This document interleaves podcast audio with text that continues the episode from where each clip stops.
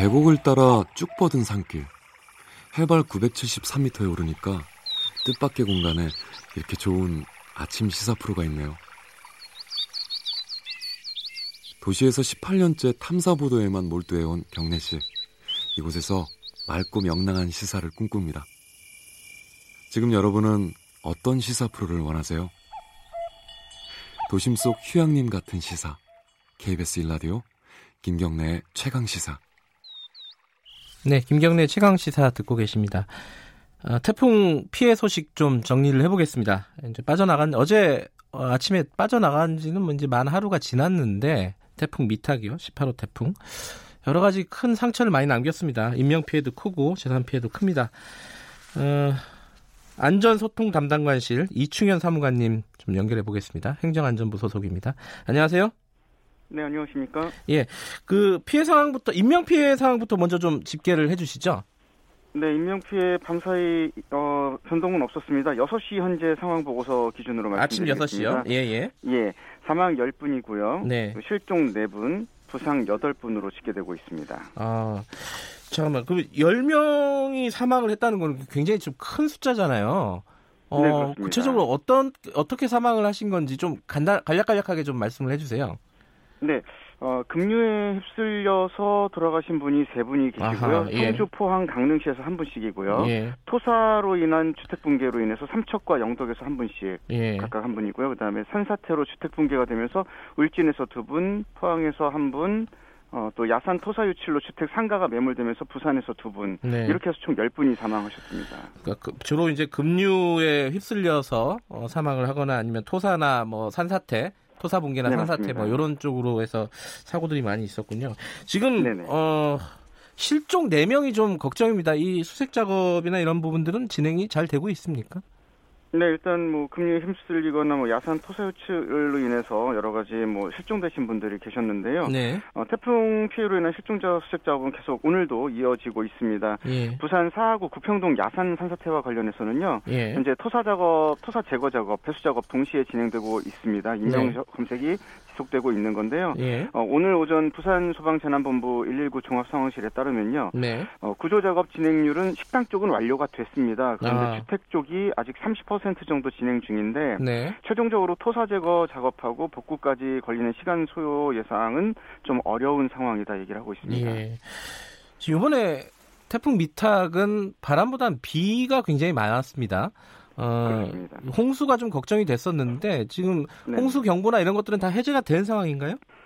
네, 오늘 오전 7시까지 낙, 어, 낙동강유역 그 밀양시 삼량, 삼랑진교에만 어, 네. 주의보가 내려졌었는데요. 네. 어, 7시 10분 기준으로 모두 해제됐습니다. 아하. 그러니까 홍수 걱정은 안 해도 된다 이런 거네요. 네, 그렇습니다. 이재민도 많이 발생을 한 것 같습니다. 어느 정도 상황인 거죠? 네, 이재민은 현재 446세대 1, 어, 749분입니다. 네. 이 가운데 69가구 121분은 귀가를 하셨습니다. 그리고 네. 377가구 628분이 인근 마을회관이라든지 친척집, 또 숙박시설과 경로당, 교회, 뭐 수자원센터 등으로 분산해서 대피하신 상황입니다. 그 재산 피해 중에 이제 어, 화면에서 보면은 농작물 피해가 굉장히 많은 것 같습니다. 여기 요 집계도 좀 해주시죠. 예, 농작물 피해는 현재 지자체에서 피해 상황을 현장 조사하고 있는 상황입니다. 아하. 그래서 별도 집계는 조금 더 시간이 걸릴 것으로 예. 보이고요. 당장 침수 피해를 입었던 내용으로는 비닐하우스 7건, 농경지는 1,867건으로 집계되고 있습니다. 예. 어, 뭐 도로가 끊긴다거나 아니면 뭐 네. 토사 붕괴, 산사태 등으로 해서, 해서 통제된 지역들이 아직도 많은 것 같습니다. 요 좀 현황 좀 파악을 해 주시죠. 네, 현재 응급복구는 계속 이뤄지고 있는 상황이고요. 당장 예. 뭐 긴급하게 통행이 가능하도록 또는 사용이 가능하도록 응급복구 먼저 하게 되는 건데요. 예. 도로 교량이나 하천, 신호등 같은 곳 공공시설물은요 모두 96% 가까이 응급복구가 됐습니다. 네. 별도 통제 상황은 없지만 현재 국립공원 7곳 어, 그리고 여객선 6개 항로가 통제되고 있으니까요. 네. 어, 이동 계획 있으시면 확인하시고 이동하셔야겠습니다.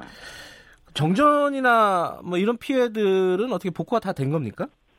네, 이번 태풍으로 집계된 정전 피해 모두 48,673가구입니다. 예. 이 가운데 425가구에 대한 복구 작업만 남겨둔 상황인데요. 네. 모두 오늘 중에 마무리될 예정에 있습니다. 어, 어제 그 다른 사무관님께서 110이라는 네. 번호를 알려주셨습니다. 어떤 응급 상황이.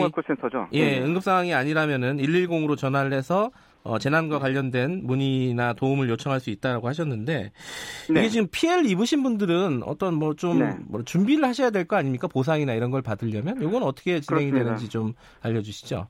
네, 우선 풍수해보험에 가입하신 분이라면요. 네. 어, 피해가 발생했을 때 먼저 보험사에 사고 접수를 하셔야 됩니다. 네. 그래야 이 또 정확한 손해 평가를 받게 되는 건데요. 네. 이 정확한 손해 평가를 받기 위해서는 반드시 내가 입은 피해 사실을 어, 사진으로 기록을 남겨두셔야 됩니다. 네. 이미 어, 보험사에 신고도 없이 복구 작업부터 시행을 하셨다고 하면 이게 태풍으로 인한 사고였는지 또 어느 정도 어, 규모의 그 복구가 필요한 건지를 모르기 때문에 복구 음. 계획을 갖기 전에 고치시기 전에 피해 사실을 사진으로 남겨서 네. 손해사정 사정사가 왔을 때그 어, 그 자료를 제출해 주시면 좋겠고요.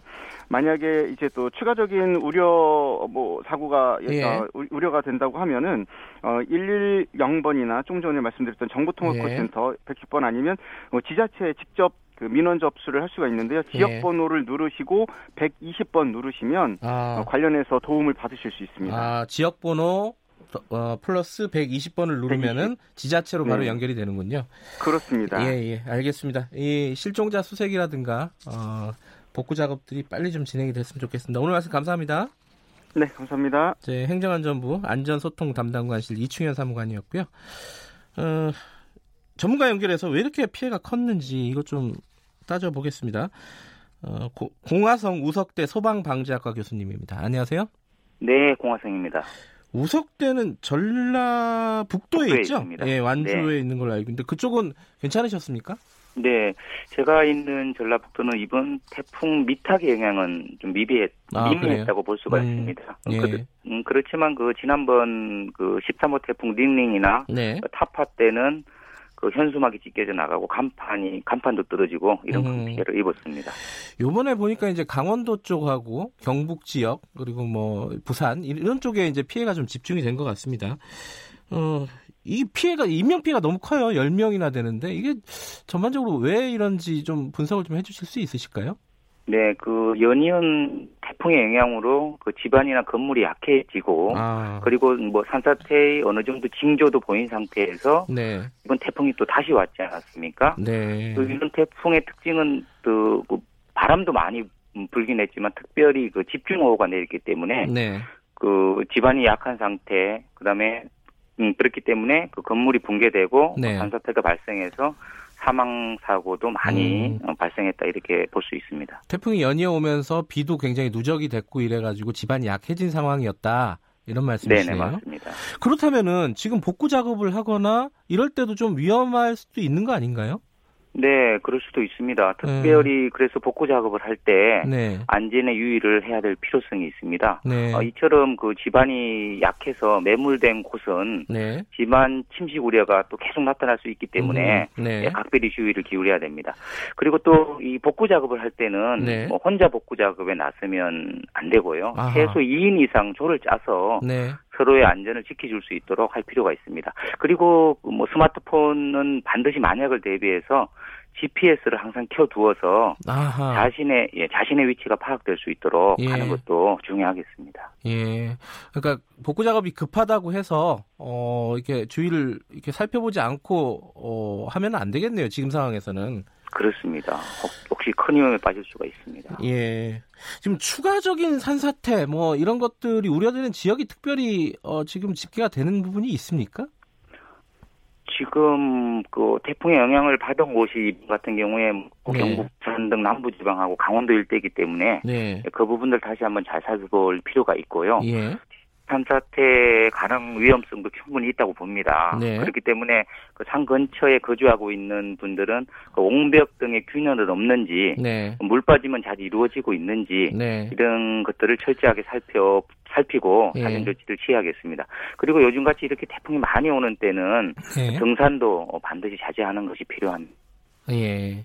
그 요번에 보니까 이제 시간당 강원도 같은 경우에는 뭐 100mm가 넘는 어, 폭우가 뭐 물폭탄이라고 보통 표현하지 않습니까? 네. 이 정도 비가 오면요. 이게 그 어떤 도시라든가 그 마을이 감당을 원래 못하는 겁니까? 아니면 대책이 이게 없는 건지 그게 좀 궁금하더라고요. 어쩌... 뭐 댐이 있다면 어느 정도 예. 그 물을 가둬나 가두어 놓았다가 네. 뭐 이제 유량을 조절하면서 이렇게 방수할 수는 있는데 네. 단시간에 이렇게 집중적으로 비가 올 경우에는 네. 사실은 대책이 어, 쉽지 않을 수 있습니다. 아 그래요? 이거는 뭐 인력으로 어떻게 할 수 있는 방법이 없는가 보죠? 그렇습니다. 이런 뭐 태풍이라든가 호우 이런 자연재난 음. 같은 경우는 그 피해를 우리가 최소한으로 줄일 수는 있는 것이지 예. 완전히 막을 수는 없는 것입니다. 그래요. 어, 추가적인 침수 이런 것들도 어떻게 좀 우려가 되는 겁니까? 어떻습니까 이 부분은? 어, 다시 태풍이 와서 그 비가 집중적으로 내리지 않는 이상 네. 추가 침수의 우려는 좀 적지 않나 음. 이렇게 생각을 하고 있습니다. 예. 그 19호 태풍이 혹시 생길 수도 있다 이런 얘기가 있던데. 네. 그런 상황에 대비하려면 어떻게 해야 될까요, 우리가?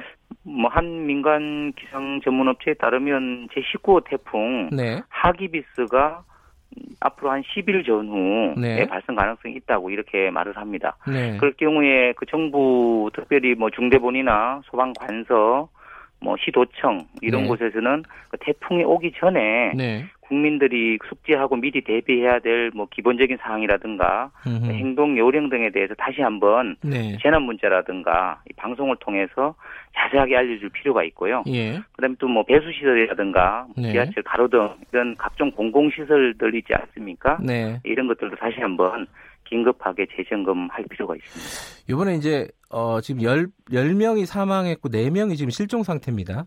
이게 네. 보시면서 네. 이제 사고 원인들을 한 번씩 좀 보셨을 거 아닙니까? 그죠? 뉴스에 나오는 네. 걸. 아, 이게 태풍이 왔을 때 이런 거 안 해야 된다. 어, 이런 어떤 인명 피해를 줄이려면 이런 거 좀 정리를 해 주셨으면 좋겠어요, 이게. 네. 특별히 그 외출을 자제하는 것이 필요하고요. 일단 외출을 외출, 자제해라. 예. 예, 맞습니다. 꼭 예. 외출을 해야 된다면 어, 이런 그 공사장 근처에는 그 자재가 바람에 이런 날릴 우려가 있기 때문에 네. 공사장 근처로는 다니지 않는 것이 좋겠고요. 예. 그리고 뭐 하천변이라든가 뭐 바닷가, 산길, 뭐 지하차도 등도 위험할 수 있기 때문에 피해야 됩니다. 그리고 자동차 같은 경우도 그 차체가 흔들려서 사고 위험이 높을 수 있기 때문에 어, 서행하는 것이 필요하고요. 네.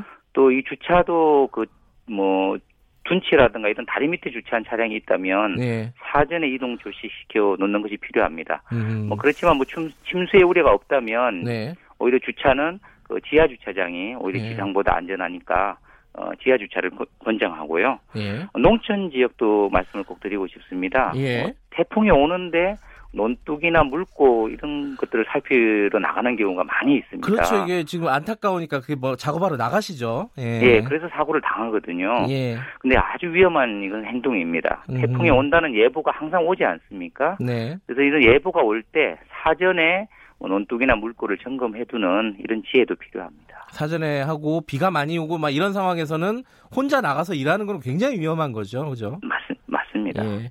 그래서 한 가지 궁금한 게 이 차량을 운행하다가 이제 뭐 도로에 비가 많아가지고 차가 잘 운행이 안 될 때 있지 않습니까? 근데 차를 가져가고 싶어갖고 계속 차 안에 있는 경우가 있어요. 이럴 때 그 행동 요령은 어떻습니까? 차를 버리고 빨리 이도, 대피를 하는 게 낫습니까? 어떻습니까 이게? 일단 물이 자꾸 도로로 차오르기 시작하면 네. 일단 차를 곳으라도 높은 곳으로 빨리 대피하는 것이 안전하고요. 네. 또 차안이 안전하다고 생각할 경우에는 네. 이렇게 물이 차오르면 차문이 또 열리지 않을 수도 있습니다. 아하. 그렇기 때문에 어, 창문을 열어놓고 예. 어, 차 안에서 어, 대기하는 것이 좋습니다. 알겠습니다. 아, 어, 행동 요령 잘 숙지하셔서 어, 다른 피해를 입지 않으시길 바라겠습니다. 고맙습니다. 네. 우석대 어, 소방방재학과 교수님이었습니다. 우석대 공화성 교수님이었습니다. 김경래 채널에서 1부는 여기까지 하겠습니다. 잠시 후 2부에서 뵙겠습니다.